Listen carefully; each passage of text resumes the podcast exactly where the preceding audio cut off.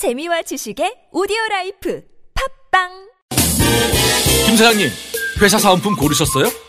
하나원 비즈마켓에서 주문하세요. 박 대리님, 오피스 용품 필요하시죠? 하나원 비즈마켓에서 주문하세요. 사은품과 오피스 용품을 하나로 저 지진희와 함께 하나만 기억하세요. 하나원 비즈마켓 지금 검색하세요.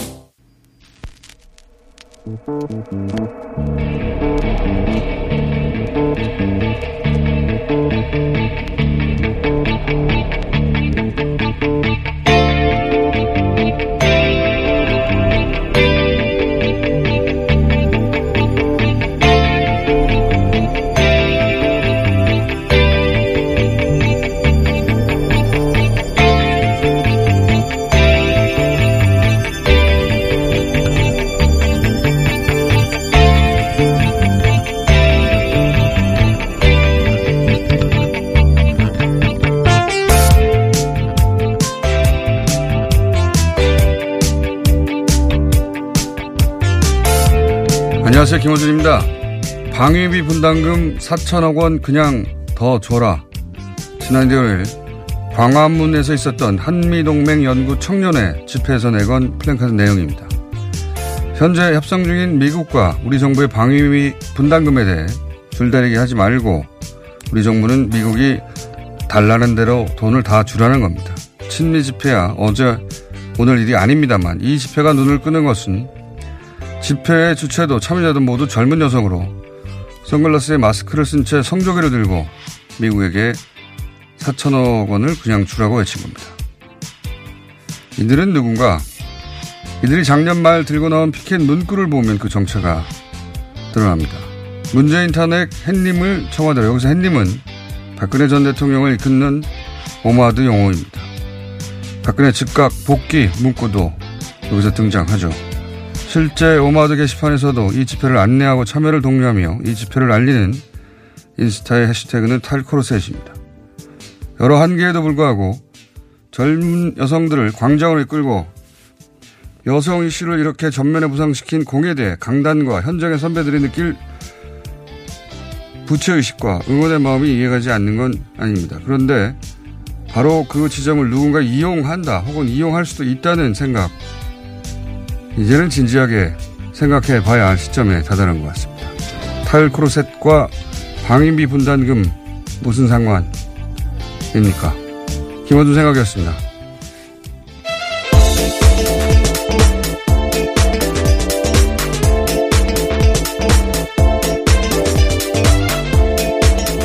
시사인의 김은지입니다. 네. 이 집회는 사실 크게 주목받거나 많이 보도된 게 아닌데. 네, 저는 주말에 그런 집회가 있었는지 지금 처음 알았는데요. 한 100여 명 정도 참여했어요. 근데 저는 이제 이 사안을 오래전부터 관찰해 왔기 때문에 좀 다른 관점에서. 그러니까 기존의 이제 논쟁은, 어, 어떤 새로운 유형의 급진 페미니즘, 좌우에 포섭되지 않는 새로운 전형이 나타났다. 그런 논쟁인데 그런 논쟁은 그것대로 별개로 하고, 어, 제가 관찰해왔던 어, 지점은 이게 좌우의 개념에 포섭되지 않는 게 아니라 내용상으로는 실제 극우다. 어, 그러니까 여성운동 일반이 가진 진보성 때문에 어, 진보 진영에선 좌우 개념에 포섭되지 않는다는 평가를 해왔는데 어, 내용자는 극우다. 그리고 특히 제가 주목하는 지점은 이 극우적인 성향을 어, 정치적으로 자기들 목적에 맞게 드립을 한다고 할까요? 예. 드립을 하려고 하는 여성운동과는 전혀 무관한 누군가가 있는 것이 아닐까 그런 정황이 있는 것이 아닐까 그런 관점에서 저는 오랫동안 관찰해 왔는데 그래서 이제 이런 어, 방위비 분담금을 이야기한다는 게 뭐 현재 협상 중이긴 합니다. 네. 그런데 이게 굉장히 생뚱맞잖아요. 그 소위 오마드 진영이 하기에는 어, 그래서 저는 이 여성운동과 전혀 무관한 어, 그런 움직임 좀 있고 이걸 분리하지 않으면 이게 극우의 프로파간다가 되겠다. 어, 그런 노력을 내부에서 여성 여성계 내부에서 해야 되지 않느냐. 더군다나 해시태그를 제가 굳이 찾아보거든요. 이럴 때 그 인스타그램 같은 데서 해시태그가 탈코르셋이에요. 이 집회를 알리는. 굉장히 기막힌 상황인 거죠. 예. 저는 그래서, 어, 강단 여성학자들이 이걸 어떻게든 해석하려고 할 텐데, 그게 그렇게 할 게 아니라, 제 관점도 좀 참조해 달라. 예. 네, 물론 100명이 아직은 아주 적은 숫자이긴 한데요. 숫자의 문제가 아니라, 예. 물론 뭐 숫자는 적습니다, 사실. 뭐 주류는 아닌데, 어, 물론 뭐 여성 이슈가 혼자 엘리베이터를 타고 있는데 남자가 타기만 해도 일상 속의 긴장을 경험하는 그런 경험을 해본 적이 없는 남자들은 어, 한계가 있어요. 그래서 든, 저는 가능하면 이런 이슈는 듣는 입장에 서려고 하긴 하는데 요 부분은 어, 아마도 아무도 관심이 없을 텐데 요거 들여다봐야 될 지점이라고 저는 봅니다. 자, 첫 번째 뉴스는요. 네, 북미 관계 관련된 새로운 소식이 오늘 아침 나왔는데요. 도널드 트럼프 미국 대통령이 2차 북미 정상회담에서 북한의 관심 사안을 논의할 수 있다는 취지가 담긴 친서를 김정은 북한 국무위원장에게 보냈다라고요. 오늘 아침 중앙일보가 전했습니다. 복수의 대북 속시통을 인용한 보도인데 이 속시통에 따르면 김 위원장이 공개적으로 트럼프 대통령의 친서를 훌륭하다라고 평가한 것은 트럼프 대통령이 친서를 통해서 관심 사안을 언급했기 때문으로 보인다라는 건데요. 트럼프 대통령은 뿐만 아니라 김양철 부위원장을 만났을 때도 구두로도 관심사안 논의를 거론했다라고 합니다. 다만 이 관심 사안에 관련해서 트럼프 대통령이 친서의 대북 제재 해제다라는 표현을 명시적으로는 쓰진 않았다라고 합니다. 어, 관심사는 이제 미국은 어떤 상황 조치를 할까. 예. 상황 조치 내용은 결국은 대북 제재 완화 혹은 해제 그리고 궁극적으로는 북미 관계 정상화 그런 거겠죠. 근데 이제 일단 우선적으로는 대북 제재 완화, 뭐 개성공단이라든가 또는 어, 금강산으로 상징되는 그 관심 사안에 대해서 어, 이야기할 수 있다라고 했으니까 예. 그게 이제 어, 북미정 2차 정상회담 이후에, 이후에는 그렇게 풀릴 것 같다는 기대감을 갖게 하는 네, 친서에 아예 그런 내용들이 명시되어 있기 때문에 더 기대감을 올라가게 하게 만드는 것들인데요. 자, 그런 친서를 주고받아서 분위기가 좋다. 이런 내용이고요. 예. 관련해서. 네. 그런데 볼턴은 여전히 부정적인 시각을 이야기하고 있다라는 걱정이 있습니다. 존 볼턴 미국 백악관 국가안보보좌관이 현지 시각으로 25일에 우리가 북한에 원하는 것은 핵무기를 포기하는 전략적 결단에 대해서 의미 있는 신호를 신호다라고 말했다고요. 워싱턴 타임스와 음. 인터뷰에서 이렇게 하겠다라고 합니다. 그러니까 우리가 그 비핵화를 얻었을 때 대통령이 제재 해제를 시작할 수 있을 것이다라고 이야기했다라고 하는데요. 트럼프 대통령이 비핵화 관련해서 상당한 진전이 있다라고 이야기하자 그에 대해서 묻는 질문에 대해서 이렇게 답했다고 합니다. 그래서 많이 부드러워졌네요. 예전에는 완전한 비핵화가 있기 전에는, 있기 전에는 안 된다고 하다가 이제는 어, 핵을 포기하는 전략적 결단에 대한 의미 있는 신호 정도로 그러니까 정말 포기할 것인지 우리를 속이는 건 아닌지 아 이게 정말 하려고 하는 거구나 하는 그렇게 감지할 신호를 달라는 거 아닙니까? 예. ICBM이나 ICBM이나 영변 뭐 이런 얘기겠죠. 근데 어 볼턴이 이 강경파 목소리를 대변하는 역할을 맡고 있다는 점에서 보자면 완화 많이 완화된 거라고 봅니다. 저는 이 입장 자체는 의미 있는 신호를 달라는 거예요. 뭐 신호. 그러니까 먼저 어떤 모습들 조치를 취하면 우리도 같이 하겠다. 그러니까 모든 것이 끝난 다음에 하겠다라는 것이 아니기 때문에요. 그렇죠. 네, 의미 있다라고 볼 수 있습니다. 다음 뉴스는요? 네, 미국 연방 정부가 셧다운 사태가 끝났습니다. 역대 최장 기간 35일 만에 마무리가 된 건데요. 트럼프 대통령의 완패다라는 평가가 미국 내에서 나오고 있습니다. 지지율도 떨어졌고 지지층을 만족시키지 못했기 때문이다라는 건데요. 트럼프 대통령은 이에 대해서 트위터에다가 여전히 연방정부 업무를 일시적으로 재개하는 타협을 했을 뿐이지 국경 장벽과 관련해서는 결코 양보한 게 아니다라고 주장하고 있습니다. 이게 이제 어 주로 이제 뉴욕타임스, CNN 등등에서 부정적인 평가를 하는 쪽에서만 나오는 얘기가 아니라 예, 폭스 TV처럼 우호적인 곳에서도 어, 트럼프가 졌다. 뭐 진 게 맞죠. 왜냐하면 연방 정부 폐쇄 셧다운을 걸고 국경 장벽을 지켰다고 하는 승부수를 띄웠는데 어, 실패했습니다. 실패하고 오히려 지지율만 떨어졌기 때문에 다시 이제 국경장벽 얘기를 꺼내기가 어렵게 됐다. 어, 그런 의미고요. 예. 네, 물론 방금 나온 또 월스트리트저널과 MBC 방송 최근 공동 여론조사에 따르면요, 또 지지율이 비슷하다라는 것도 있긴 있습니다. 뭐 떨어졌다가 다시 올라갔을 수도 있긴 한데 전반적으로 얻은 게 없다 전혀. 네, 그렇죠. 예, 게다가 또 안 좋은 소식이 있는데요. 트럼프 대통령 쪽에서 2016년 대선 취임 직전까지 러시아와 최소 100여 차례 접촉했다라고요. 뉴욕 타임스가 음. 보도했습니다. 이야기는 뭐 임기 초부터 계속 나오던 건데 점점 구체적이 되어 가는 거죠. 이제 트럼프 대통령이 직접 100여 차례 만났다는 게 아니라 쪽에서 예. 예, 트럼프 대통령의 10여 명 이상의 참모들 이 러시아 측과 뭐 전화나 이메일이나 트위터나 그러니까 직접 만난 게 아니라 접촉했다는 네, 거고. 지- 물론 예. 직접 만남도 있긴 있습니다. 예, 100여 차례가 다 직접 만나는 건 아니라는 예. 뜻이고 접촉을 했다는 것이고 여기 포함된 인사들 보면 어 장남이 예, 트럼프 주니어가 예. 17번이나 된다라고 하는데요. 이 사람보다 더 심각한 것은 트럼프 주니어는 실제 정치적으로 역할이 없으니까요. 근데 사위 제러드 쿠슈너 네, 여섯 번 만났 예, 이 사람은. 주요 참모로 취급받거든요. 그리고 이제 그 이방카 정치적으로 자기를 잇기를 원하는 이방카의 남편이고 이 양반이 너무 많이 당- 등장한다. 뭐 그리고 이게 전부 다 이제 힐러리를 어떻게 하면 공략할까 했을 때 힐러리 이메일과 관련된 정보를 러시아가 가지고 있다. 어, 그래서 협조를 얻으려고 했다. 이게 이제 골자거든요. 네, 대선과 관련해서 모종의 공조를 러시아와 함께 한 게 아니냐라는 의심인 건데요. 그러니까 러시아 정부 당국이 가지고 있는 어, 정보를 이용해서 어, 자신의 어, 대선 상대방을 어, 공격하려고 했다. 뭐 그런 공작의 배우가 러시아다. 뭐 이런 뉴스입니다. 여기에 네. 이제 관계자들이 러시아 쪽을 많이 만났다는 뉴스가 계속 나오는 네, 거죠. 수사가 계속 진척되기 때문인데요. 물론 트럼프 대통령은 트위터에다가 여전히 부인하는 내용들을 쓰고 있습니다. 역사상 최고의 마녀 사냥이다. 러시아와의 공모는 없었다라고 부인하고 있습니다. 자, 트럼프 대통령이 재선이 되지 않으면, 예, 이 사안은 어떻게 될지 모른다. 예. 대통령인 기간 동안 대통령, 대통령을 기소할 가능성은 매우 낮다고 봅니다, 저는. 자, 그런 일이 미국이 벌어지고 있고요. 국내에서는요. 네, 자유한국당 227 전당대회 당권 대진표가 이번 주 중으로 확정됩니다. 조호영 의원이 어제 대표 출마 선언을 했고요. 또 이번 주에는 황교안 전 국무총리, 홍준표 전 대표, 오세훈 전 서울시장 등의 출마 선언이 예정되어 있습니다. 또 앞서서 김진태 안상수 의원이 당권 도전을 했고요. 오는 31일에는 심재철, 정우택 의원이 출사표를 던집니다. 또 이 와중에 자유한국당 내에서는 당대표 출마 자격 논란도 일고 있는데요. 황교안 전 총리가 논란의 중심에 있습니다. 현행 당원 당규상 당대표 피선거권이 당비를 3개월 이상 납부한 책임 당원에게 규정되어 있기 때문인데요. 이에 대해서 특별 의결이 필요한 상황입니다. 황교안 전 총리를 모두가 뭐 견제하는 건 당연하죠. 예, 직접 출마한 사람들은. 예.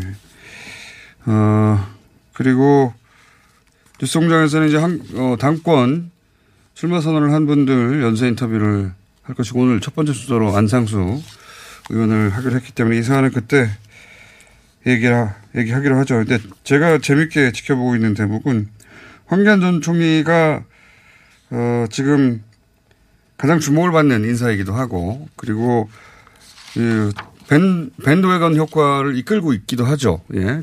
주목도가 올라가고 기대 심리가 올라가서 어, 자유한국당의 지지율에도 큰 도움이 될 것이라고 저는 보는데 전당대회까지. 또 재미있는 대목은 황교안 전 총리가 이제 이렇게 그 주목을 어 1위 예, 잠재 보수 진영의 잠재 후보군 예, 중에 가장 1위를 주목받고 있습니다. 일을 하고 있다 이유 중에 중요한 요인 중에 하나는 굉장히 안정감 있는 목소리. 예전에 이제 총리 시절에 어 답변할 때 국회에서 답변할 때 보면. 예, 굉장히 담담하고 안정적인 목소리 의 태도였거든요. 그런 게 어필했을 거라고 보는데 근데 이 선거판에서는 그렇게 그냥 두지 않지 않습니까? 굉장히 아 수라장이죠 원래. 네, 다양한 공격들이 벌써부터 일고 있습니다. 근데 이제 그 기본적으로 그런 안정감 있는 태도와 목소리가 어 뭐랄까요 좀, 좀 무너지고 있다. 대, 재밌는 대목입니다. 사실 정치적으로는 처음 데뷔하는 것들이거든요. 그 쉽지 않은 상황입니다. 이걸 잘 돌파할 수 있을지. 네, 안정감을 유지하기가요. 네. 하여튼 목소리의 관점에서 저는 지켜봤는데 목소리가 달라졌습니다. 재밌습니다. 그 대목은. 자, 한번 지켜보세요. 목소리가 어떻게 변하는지. 자, 다음은요. 네, 그리고 자유한국당에서는 조혜주 중앙선거관리위원회 상임위원 임명 등에 반발하면서 소위 릴레이 단식 농성 중입니다. 그러나 여야 사당은 릴레이 단식이 아니라 릴레이 식사다라고 비판을 하고 있는데요. 현재 자유한국당은 상임위원회별로 조를 짜서 릴레이 단식 중이다라고 주장하고 있습니다. 한 개 조의 단식 시간이 5시간 30분이 불과하기 때문에 이런 비판이 나오고 있는데요. 더불어민주당에서는 가짜 단식, 가짜 농성이라고 비판하고 있고요. 또 바른미래당에서는 단식 농성의 새로운 버전, 민주평화당에서는 꼼수 단식쇼, 정의당에서는 간헐적 단식 이렇게 비판하고 있습니다. 자유한국당에서 좀 억울하겠죠. 사실 정치 공세, 정치 공세는 프레임 싸움, 싸움이고 지금 자유한국당에서 어 뭐랄까요. 지금 주도권을 잡을 수 있는 손혜원 의원권도 자유한국당 입장에서는 일방적으로 공격할 수 있는 사안이라고 프레임을 짤 수 있는데 그래서 이제 초권력형 비리 그러니까 어, 여사와 동창이다. 청와대를 뒤에서 움직인다. 어, 국회의원이 된 최순실이다. 이런 프레임을 들고 나왔거든요. 그 프레임이 어, 먹힐 수도 있습니다. 보수 지지층에게는. 근데 이제 빌미를 줘버렸죠. 예. 5시간 반씩 릴레이 단식은 이건 교대 식사죠. 예. 네, 사실 공복이라고 볼 수 있을 텐데요. 굉장히 민망한 식사. 상황입니다. 오후 10시에 끝나는 사람은 새벽 3시 30분에 먹어야 되는데 걱정됩니다. 물론 공장장에게 굉장히 어려운 일일 수 있을 것 같긴 한데요. 오후 10시에 끝나면 새벽 3시 반에 먹어야 되는 거 아닙니까? 예, 배부를 텐데 그때 먹으면 걱정이네요. 그러니까 이런 빌미를 제공하다 보니까 자유한국당에서는 억울하죠. 왜 달을 보지 않고 손가락만 보냐고.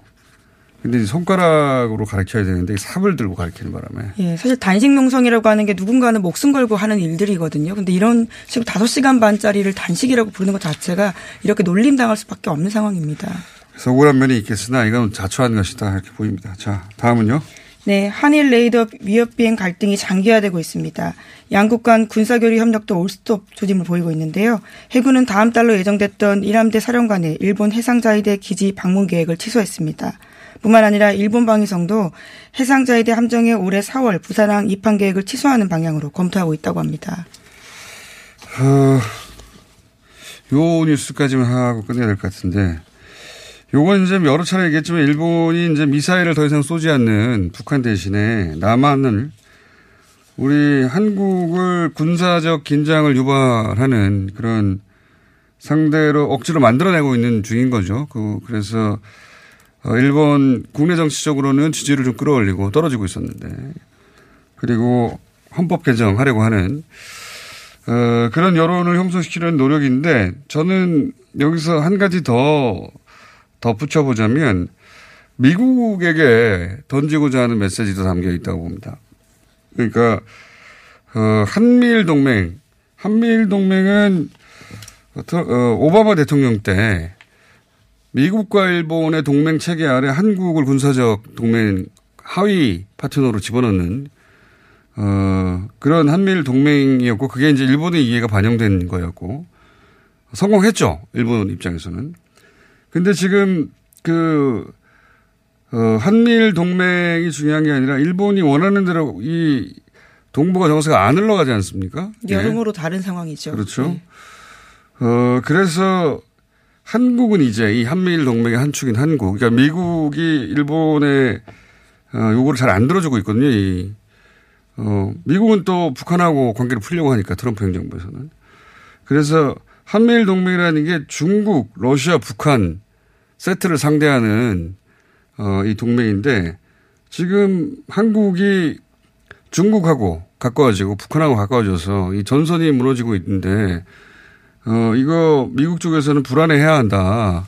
봐라 벌써 한국이 일본에 대해서 이렇게 군사적으로 위협을 가하지 않냐. 굉장히 거꾸로인 상황이긴 한데요. 그, 런 네. 메시지를 네. 만들어내고 있는 것 같아요. 네. 근데 이제 어, 누가 봐도 뻔하기 때문에 미국이 편을 들어주지 않고 있거든요. 예. 그래서 이게 더 이상 어, 일본이 원하는 대로 가지 않고 있는 상황이다.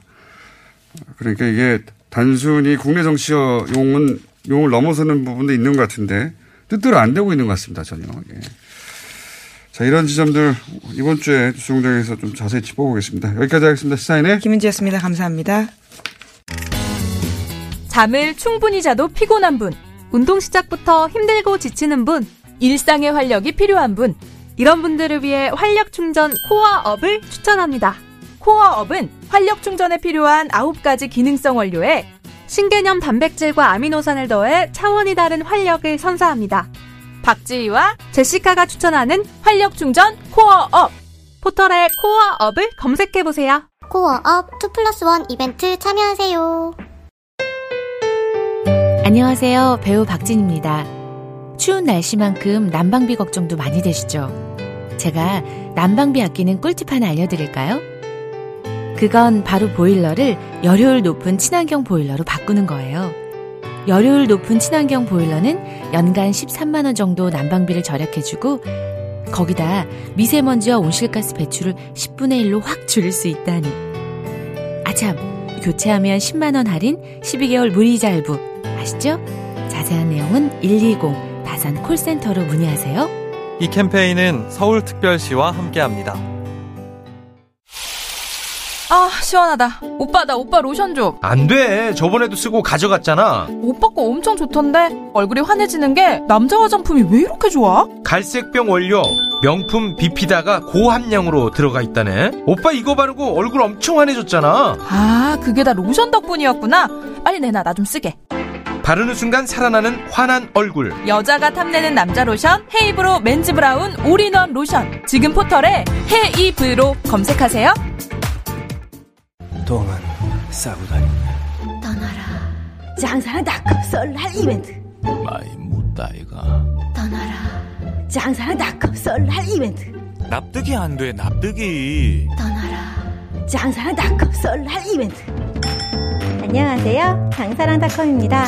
민족 대명절 설날을 맞아 전 제품 최대 25% 즉시 할인 이벤트를 시작합니다. 검색창에 미궁 장사랑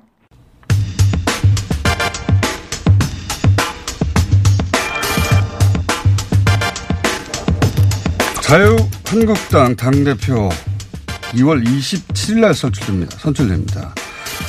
어, 이제 많은 분들이, 많은 후보들이 어, 이미 선언을 했거나 선언을 앞두고 있습니다. 오늘은 어, 당대표, 자유한국당 당대표 후보 연쇄 인터뷰 첫 순서로 안상수 의원을 전화로 만나보겠습니다. 안녕하십니까? 네, 안녕하세요. 안상수 의원입니다. 예, 원래 이제 선거 나선 후보들은 저희가 스튜디오에 직접 모시는 게 원칙인데 마침 지방 일정이시라 어, 예, 지금 어디십니까? 지금 아마 오산쯤 와 있는 것 같습니다. 지금 오산. 대구 가는 중인데요. 예, 예, 예. 그 대구, 불경, 그 다음에 광주, 전주 이렇게 쭉 이번 주일에 투어 계획이 있습니다. 예. 컷오프도 있습니까? 전당대회? 어, 물론이죠. 이제 신청을 다 받고, 예. 어, 한 라운드 서로 이제 뭐 홍보전을 하고, 그러고 나서 이제 컷오프가 있죠. 컷오프가 안 되고 예선을 통과하시면 스튜디오 직접 나와주십시오. 아, 물론이죠. 물론이죠. 지금 이제, 아, 제가 뭐, 스튜디오로, 스튜디오로 뛰어가야 될 입장입니다만, 예. 이게 뭐, 아, 꽤 여러 날 전에 확정된 게 돼서, 어, 이렇게 돼서 아주 죄송, 송구스럽습니다. 예. 목요일 날, 지난 목요일 날 출마 선언하셨는데 우선 왜 이렇게 후보들이 많은데 본인이 직접 나서기로 하셨는지 출마의 변부터 간략하게 해 주십시오. 에, 지금 이제 문재인 정권 출범 이후에 경제가 아주 폭망하고 있죠.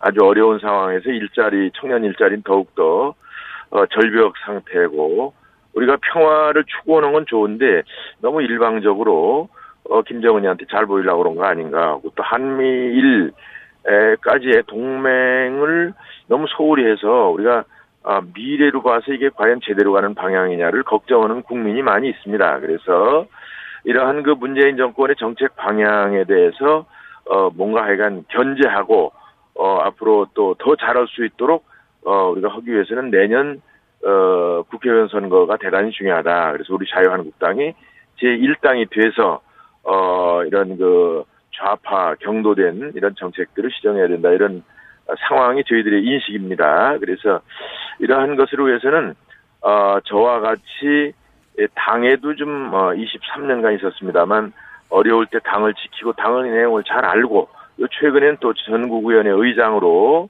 어 우리 당이 어려울 때마다 제가 이제 그 어, 비대위라든지 김병준 체제도 저희들이 에, 노력해서 어, 옹립을 하고 또 이제 전당대회까지 에, 다 준비가 됐으니까 네. 또 그런 상황에서 일단 이게 내년 선거를 위해서는 선거를 좀 많이 치러보고 어, 경험 있는 사람이 전략적으로 잘 대응을 해야 된다 해서 저는 또 그런 데에 대해서 경험도 많기 때문에 제가 부전 5승 4패입니다. 그래서 그런 어, 저희들이 에, 그 당대표를 가는 것이 지금 이 시점에서 는 기묘하다 이런 음. 판단 아래 에, 우리 유권자 우리 저 책임 당원들 어, 나 국민들의 어떤 그 선택을 받도록 그렇게 저희들이 선언을 했습니다.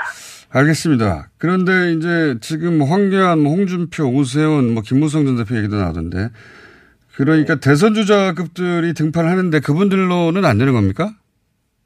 어, 저희들이 걱정하는 것은 소위 잠룡들이 에, 이렇게 나와서 서로 간에 극단적인 경쟁을 하는 경우에 어, 이게 선거 과정에서도 어, 좀 너무 어, 어, 이제 소위 개파들이 움직일 수가 있고 또 어, 선거가 끝나서 어느 한 사람이 에, 됐다 대표가 그런 네. 경우에 에, 이제 잠재적 경쟁자들이 에, 너무 심하게 에, 당 운영에 있어서 갈등을 유추, 유발을 할 수가 있기 때문에 그러면은 2월 27일 이후 우리 전당대회가 용광로가 되어서 새로운 출발을 해야 되는데 오히려 블랙홀이 돼가지고 모든 어, 이런 좋은 점을 다 아, 그야말로 상쇄하고 국민들한테 다시 비판받는 입장이 될 수도 있기 때문에 이제 우리 같은 사람, 저희들 그 어, 안상수 같은 사람이 당 대표가 되고 그들은 어, 선거 때 전국으로 선대위원장 뭐 등으로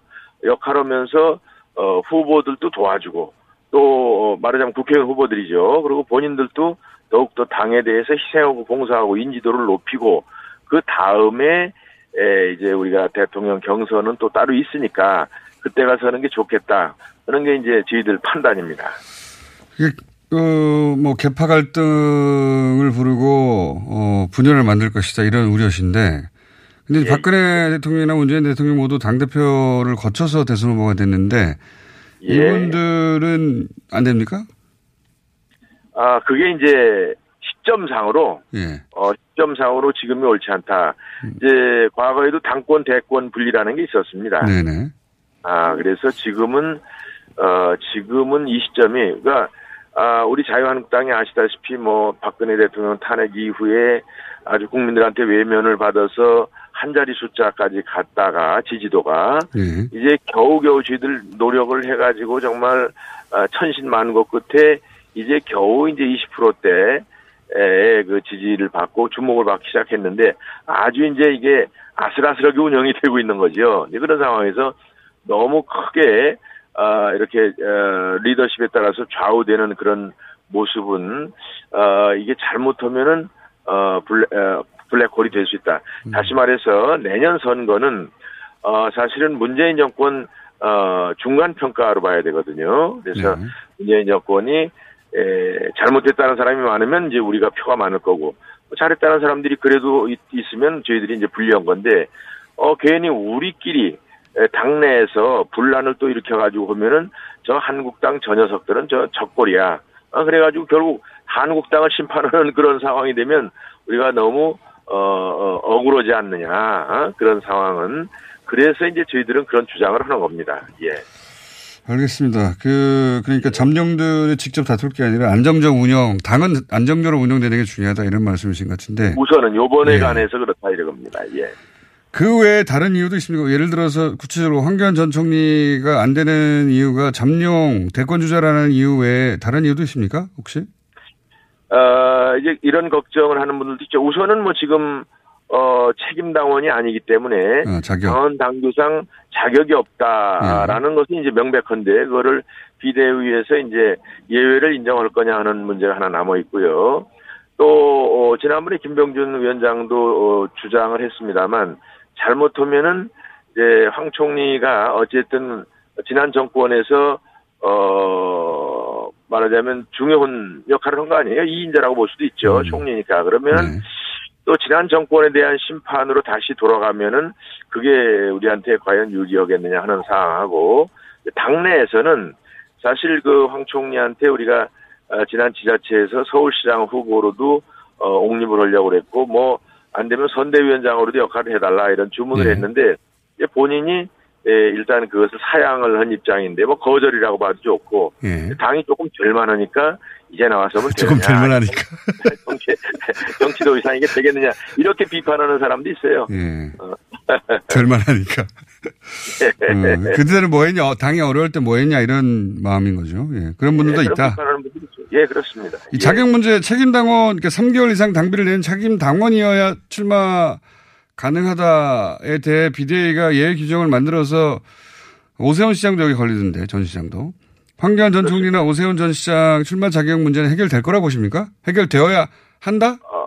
아, 저는, 어, 그것이 이제 우리 당이 그래도 보수 전통 당으로서, 어, 일단 법과 질서, 원칙을 존중하는 입장에서는, 어, 사실, 어, 굳이 그것을, 어, 또 예외 규정을 만들어서 앞으로 예외, 예외, 예외 이렇게 우리가 지금 어, 과거에 그 최순실 사건이라는 것도 그런 일탈 행위.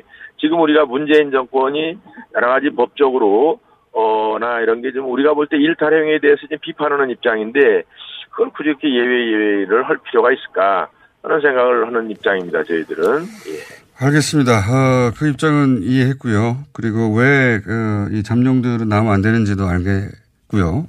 어, 예. 의원님 입장에서. 그런데 그 외에도 후보가 많지 않습니까? 지금 김진태, 주호영 의원은 이미 출마 선언했고, 심재철, 정우태 의원도 이번 주 출마 선언 한다고 하고, 그러면, 어, 여기까지만 따져도 의원까지 벌써 8명이거든요. 예. 너무 많지 않습니까? 어, 지난번에 민주당도 한 10명에서 예. 컷오프로 3명으로 갔습니다만, 저희들도 이제 일단, 어, 컷오프를, 어, 하는 상태에서 이제 본, 어, 본선에 들어가기 때문에, 예. 어, 지금 많은 것은, 어, 크게 뭐, 어, 뭐랄까, 좀 이렇게 걱정할 일은 아니고요. 어, 이런 그, 어, 잠재적 후보들이 많다는 것은, 어, 바람직하다.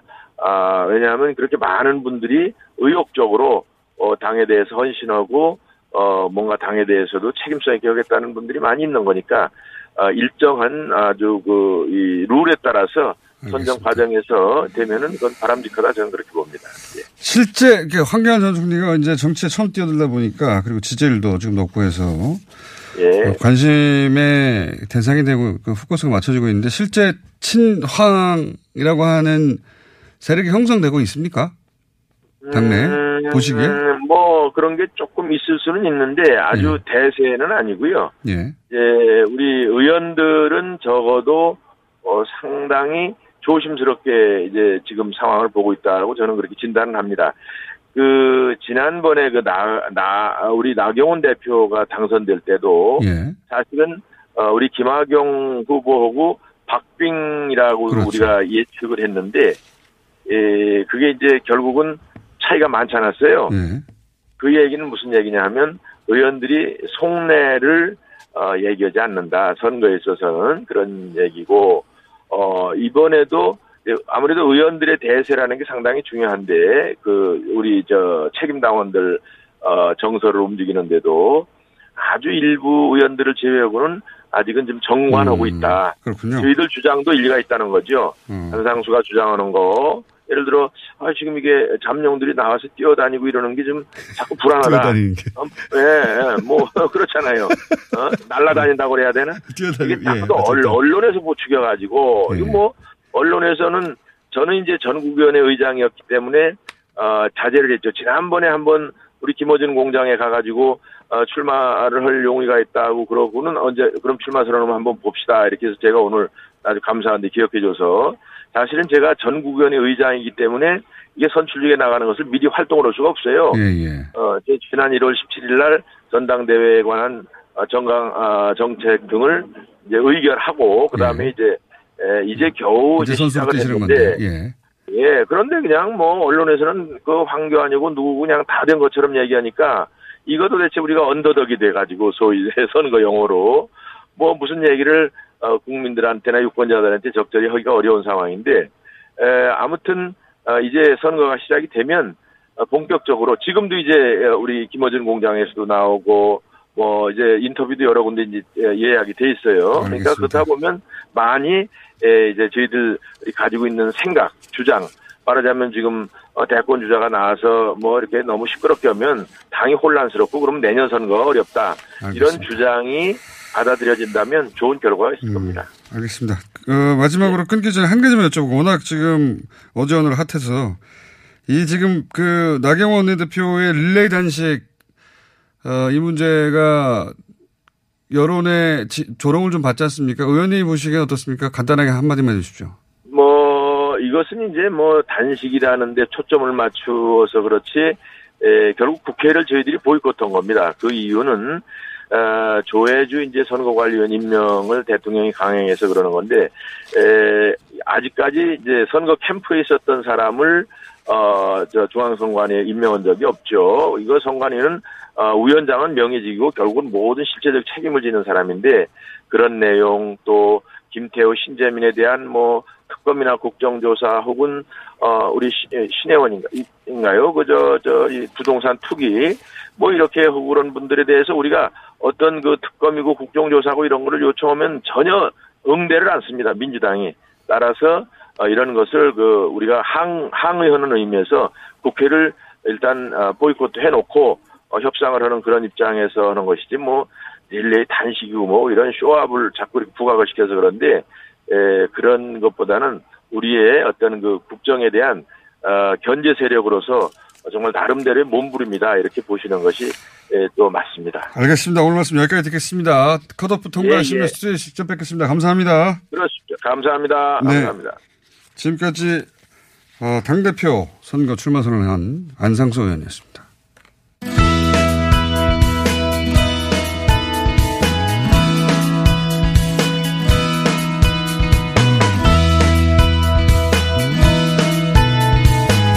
자, 어, 백수 두 분을 또 모셨습니다.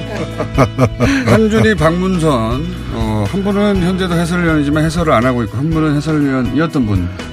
해설위원입니다. 아예 은퇴시키셨네요, 이제. 예. 아니, 지금 자가 해설밖에 안 하시니까. 아, 예, 뭐 그러긴 하는데. 간의 수공업으로 하시잖아요, 간의 수공업으로. 자가는 안 친답니다. 네. 간의 수공업으로 유튜브에, 어, 본인 카메라 설치해가지고 본인이 하는 거 아니에요, 그냥? 네, 뭐 열심히 하고 있습니다. 예. PC방도 다니고. 자, 이거 카타르와의 8강전 저도 봤는데 제가 이제 그 축구를 보면 거의 유일하게 축구를 보면서 제가 흥분하기도 하고 감정 어. 몰입을 하고 완전히 다른 경우는 거의 그런 경우가 없는데 축구만 그렇거든요. 네네. 많은 분들이 또. 예. 그렇죠. 근데 이 경기는 몰입이 안 되더라고요. 이길 것 같지도 않고 물론 질 것 같다는 생각을 하지도 않았지만 이길 것 같지도 않고 음. 이게 뭔가 우리나라 팀은 왜 이러나 지금 왜, 그, 왜 그랬어요? 그러니까 그 뭐 카타르 경기뿐만 아니라 우리가 카타르 경기까지. 포함하면 이번 아시안컵 본선에서 다섯 경기를 치렀는데요. 네. 다섯 경기가 다 비슷했죠. 맞아요. 네. 예. 그러니까 시원스러운 경기가 없었고 점점 나아지겠거니 했는데 안 나아졌어요. 카타르 경기 딱 끝난 다음에 많은 분들의 공통적인 생각이 그러니까 이런 거죠. 어, 대회가 끝났으면 뭐 예를 들어 비판을 한다든지 네. 뭐라도 쏘아붙여야 되는데 기억에 남는 게 없는 거예요. 맥이 그죠? 예. 축구 경기에 메가리가 맥락이. 없던 거죠. 전체적으로. 그러니까 예를 들어서 비판하고 어떤- 싶지도 않고 어, 메가리가 없고. 어떤 축구를 예. 한 거지? 네. 내가 뭘 어어 본 거지? 하다가 졌죠. 네, 그러니까요. 네. 의문만 많이 남았어요. 왜 이렇게 선수들은 계속 다치지? 우리는 무슨 축구를 하고 싶은 거지? 뭐 이런 의문만 계속 남은 대회인 것뭐 같아요. 리더도 안 보이고 선수들 다 개별적으로 훌륭한 선수들인데 왜 저러고 있나. 손흥민 선수는 어, 왜 저러고 있을까. 기타 등등. 좀 네. 분석을 해 주셔야죠. 네, 뭔가 마시고. 분석을 해야 되니까 아, 그러니까요. 분석을 하겠습니다. 아, 제가 봤을 때 이제 여러 가지 문제들이 이제 복합돼 있었겠지만 네. 가장 큰 문제 하나를 꼽자면 전체적인 대회 운영에 대한 정확한 시뮬레이션이 좀 안 돼 있었던 거 아닌가. 그러니까 벤투 감독이 예. 이런 사이즈의 토너먼트 경기를 해본 적이 없습니까? 아니죠. 아니 아니죠. 어, 뭐 유로라는. 정말 네. 큰 대회도 치러봤던 감독이고 월드컵도 치러봤던 네. 감독이니까 뭐 감독으로 치러봤어요. 예, 대회 경험이 없는 거는 절대 아니고요.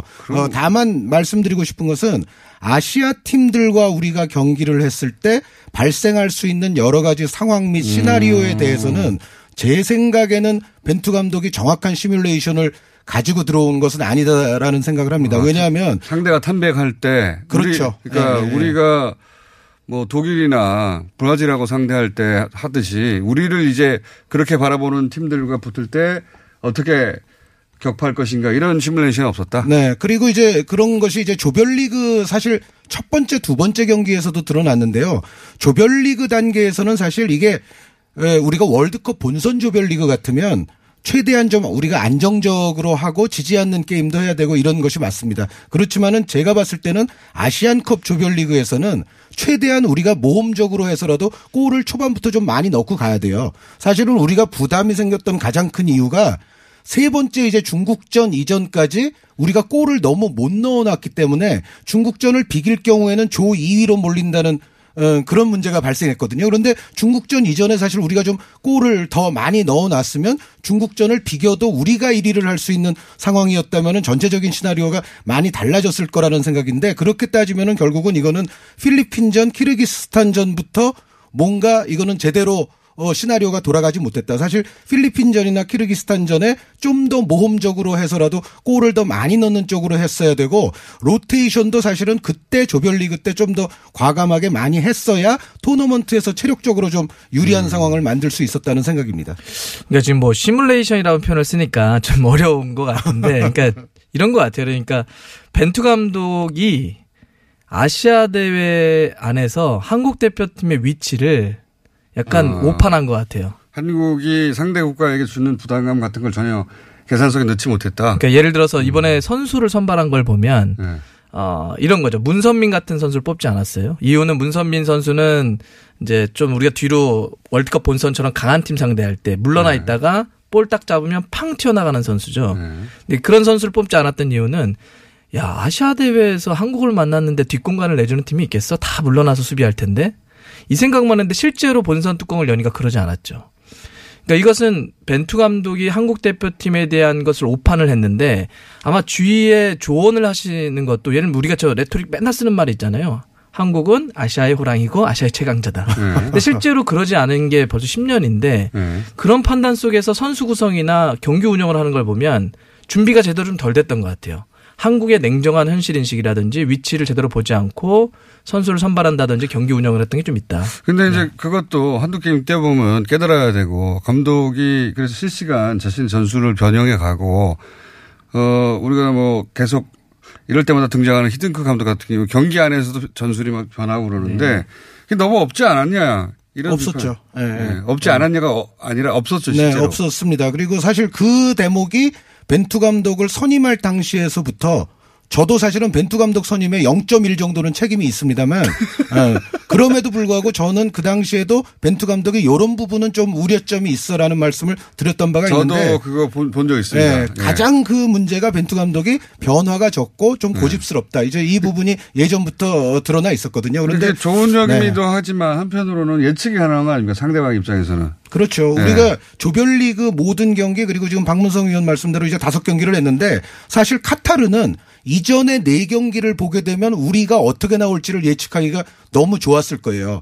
어, 이전에 네 경기와 거의 또 똑같은 패턴이 카타르전에도 나왔으니까. 그런데 반대로 카타르는 우리와의 경기에서 이전에 네 경기와는 다른 전술을 구사했거든요. 그렇죠. 다르게. 네. 그러니까 오히려 이제 우리는 카타르에 대해서 대비가 제대로 안 돼 있었고 카타르는 우리가 어떻게 나올지를 알고서 어 아주 그것에 맞는 맞춤형 또 변형 전술을 들고 나왔었기 때문에 거기서부터도 사실은 우리가 카타르에게 좀 어, 부족했다는 생각입니다. 게다가 카타르가 붙어보니까 무슨 대단한 팀도 아니더라고요.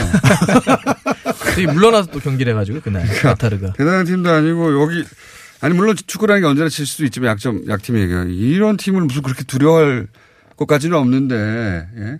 아시아에 항상 그 정도 팀이 있어 왔잖아요. 그렇죠. 예. 네.